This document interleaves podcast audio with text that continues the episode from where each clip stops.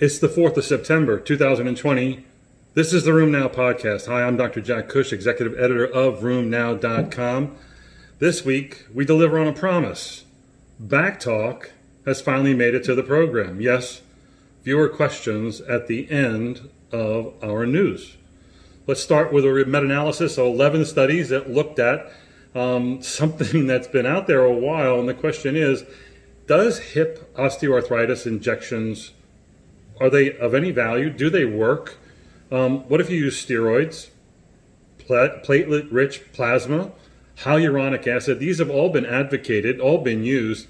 Turns out in this meta-analysis of almost fourteen hundred patients shows it's not any better than placebo looking at long-term outcomes in patient pain.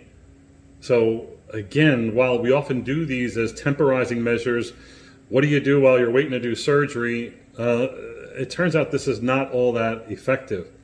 Similarly is a report from uh, a large Finnish database looking at the efficacy of arthroscopic partial meniscectomy. This was done in one hundred forty-six patients who had medial meniscal disease that was degenerative, and they underwent either uh, sham surgery or the partial meniscectomy. They looked at five-year outcomes here in this fairly large cohort. It's large for an orthopedic study. And it showed that those who had the partial meniscectomy had really no significant increase in X-ray damage, but a trend towards a little bit more uh, degenerative joint disease, almost so that if they had larger numbers, they might have actually been able to prove that meniscectomy does cause D J D, which is what we know. We know full meniscectomy does that. The question is whether partial meniscectomy does it. But more importantly, at five years, there was certainly no clinical benefit to having the procedure or a sham procedure.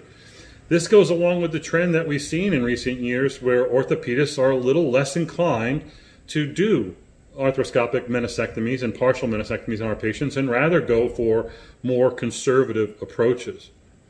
You know, there's some crazy data out there. I learned this from looking at all the COVID data, that you could actually look at COVID um, bacterium or viral counts in sewage in large cities to figure out what the trends were going to be on COVID infection rates.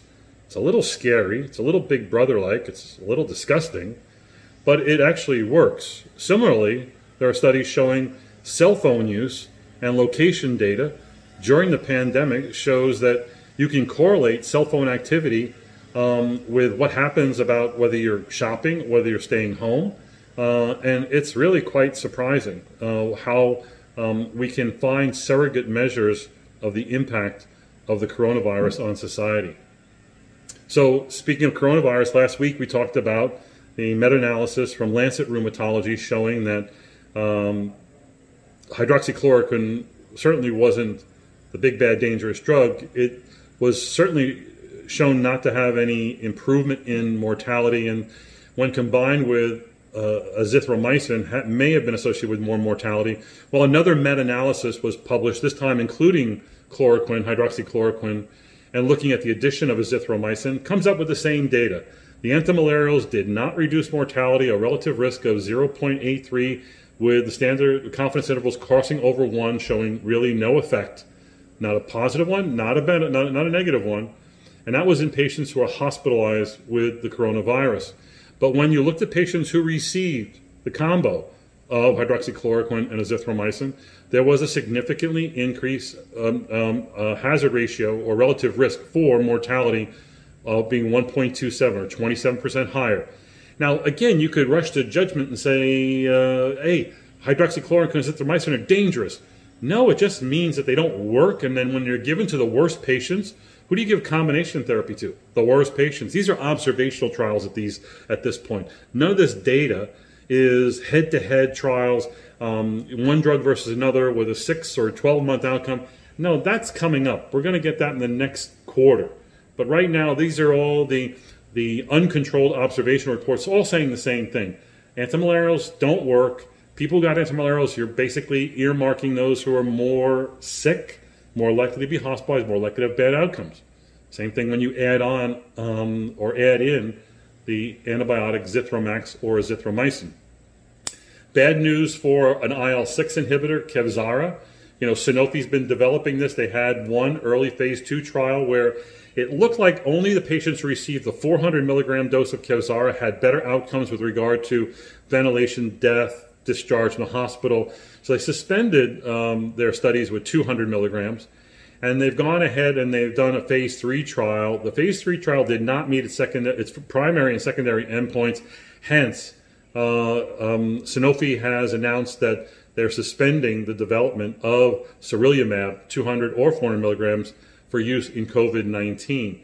Now, this goes along with some of the data about I L six inhibitors, where some of it looked really, really good and some of it somewhat disappointing, especially in light of the fact that we've been talking about I L six inhibitors as one of the solutions for the cytokine storm syndrome. I want to remind you, all the trials thus far with I L six inhibitors, whether it be tocilizumab or sarilumab, were not done in cytokine storm syndrome, where it probably would work quite well. And there will be trials that will show that data, plus or negative. But these trials were basically looking at what happened when you gave any I L six inhibitor to people who were sick and in the hospital or had impending respiratory failure.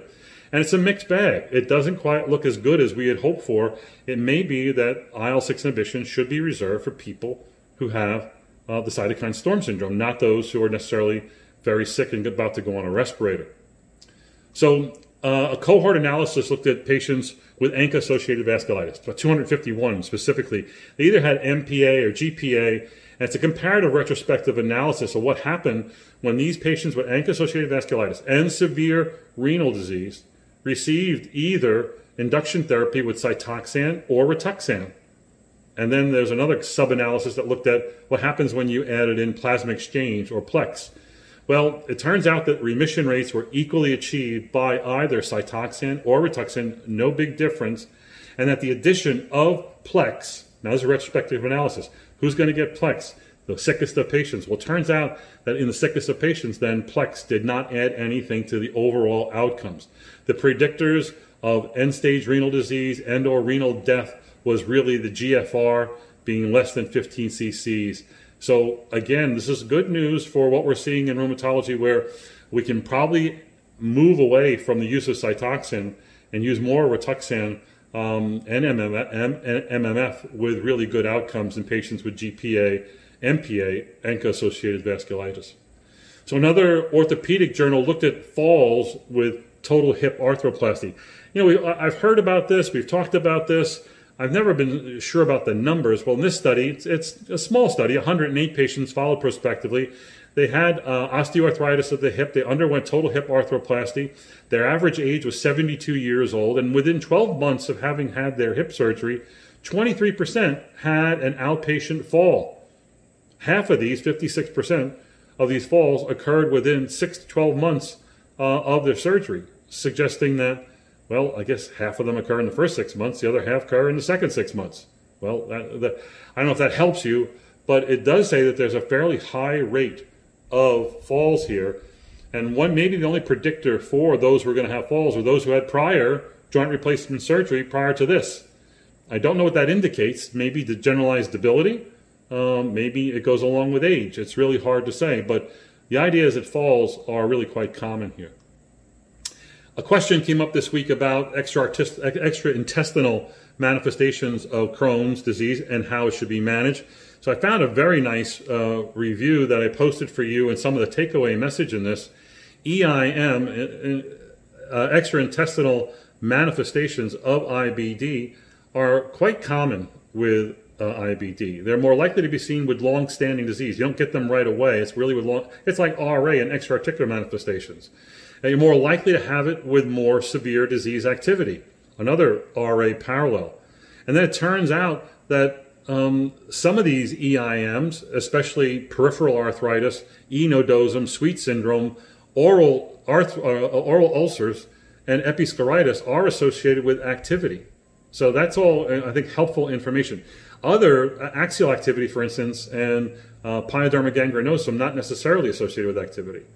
So there are a number of drugs, the class of drugs that are eligible for use with management of these E I Ms is the T N F inhibitors, the integrin um, drugs like vedolizumab, the JAK inhibitors, and the I L twelve twenty-three drug ustekinumab. We know that the T N F inhibitors work very well at uh, the arthritis and the ocular manifestations of um, I B D. Um, they are also good at uh, uh, pyoderma gangrenosis, gangrenosum and other skin manifestations of I B D.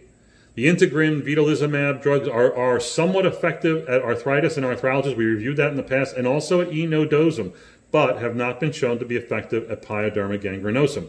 That's vedolizumab and natalizumab.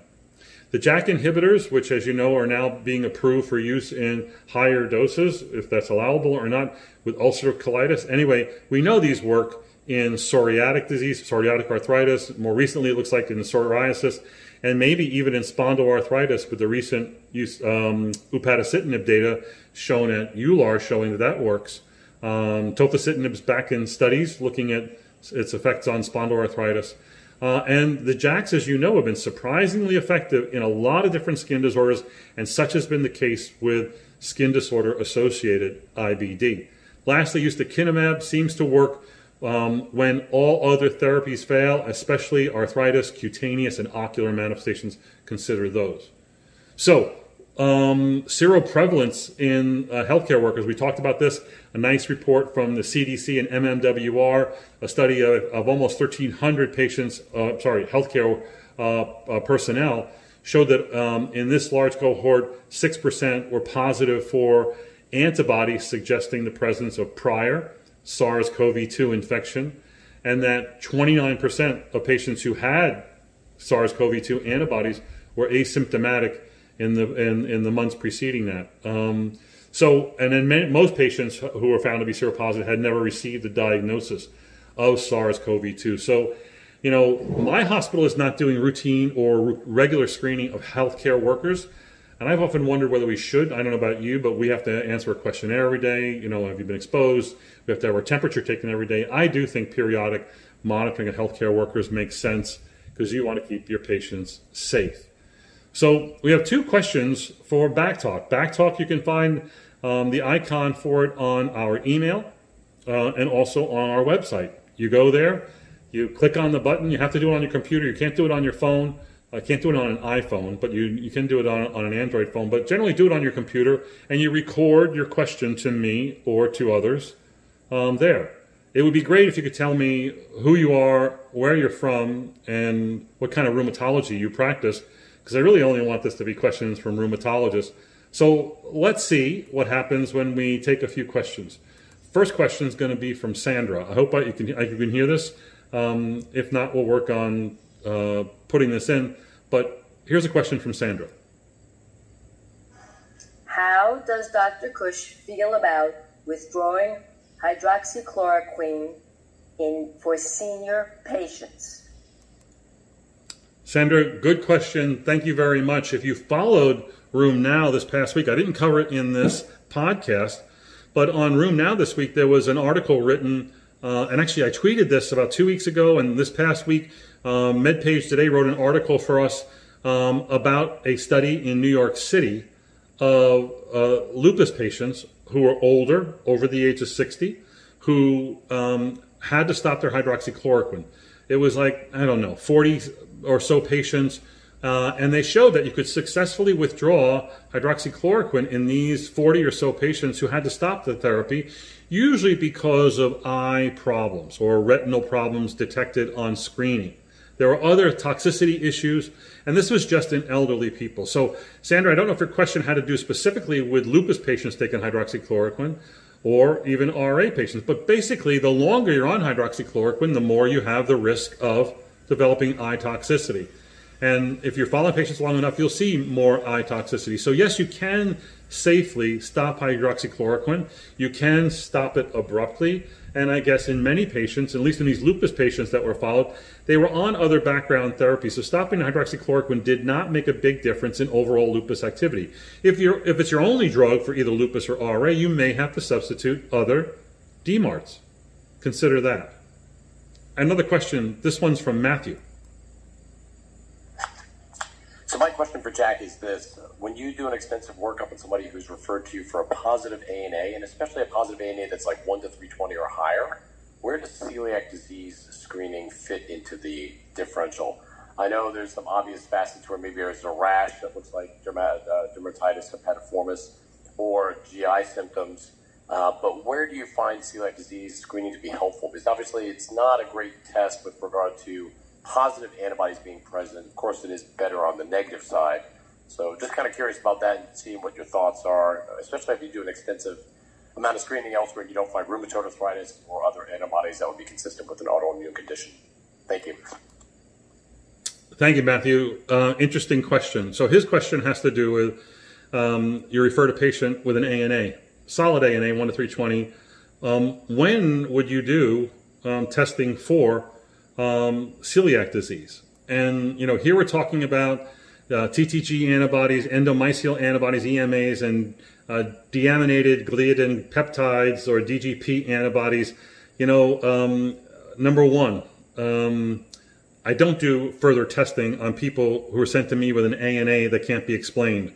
That usually is people hunting for a diagnosis, and obviously we know in rheumatology that, that such consults are kind of easy because most of them never have anything or they have an A N A with a demonstrable cause like miscarriage or prior thyroid disease or prior liver disease or even age. You know, there's a number of different reasons why someone have a positive A N A. The bottom line is one in ninety A N As have, uh, uh, are going to be lupus, and after that, there's usually not much uh, uh, you're going to find, and hence most A N As that are positive aren't useful. The same can be said about testing for celiac disease. Um, the, the, the guidelines out there on celiac disease testing basically are don't do any testing unless you have G I symptoms. If you're going to do that battery of celiac antibody tests for people with strange symptoms and non-enteric symptoms, thinking you're going to identify some kind of systemic disease, well, that's a pipe dream. That ain't going to happen. You know, it's sort of like, it's less um, effective than ordering T S H and T four when you're trying to explain someone's arthralgias and myalgias. I don't know about you, I've done that about twenty thousand times in my career and found it to be useful twice.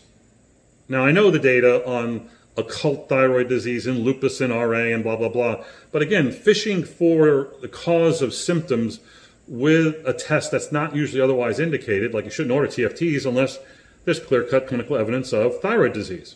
You wouldn't use that to explain musculoskeletal complaints. And the same can be said about celiac disease testing. Again, it does, it does speak to the bigger issue of when you should do testing. Um, and again, I think it's the lawyer in me that says, and I'm not a lawyer, but I've learned from lawyers, don't ask a question unless you know what you're going to do with the answer. And that's the problem with doing tests like celiac disease testing. Hence, yes, I've done hundreds of them, and I can think of one interesting case um, um, where the G I person had to do a you know, small bowel biopsy and whatnot, and that's how you make the diagnosis of celiac disease, not with these antibodies. These antibodies have some utility in people with proven disease, but are useless in finding disease or occult disease. That's it for this week on the podcast. Go to our website to check out uh, these citations and more. You can click on um, Backtalk and give me some Backtalk and give me some questions. That would be okay for our next podcast. Next week, we're going to be off. Um, uh, we're not going to do a podcast. It's going to be a reprise. Next week, we're doing uh, a series of reports on reproductive health. Look for that. But we'll take more of your questions in the future. Take care.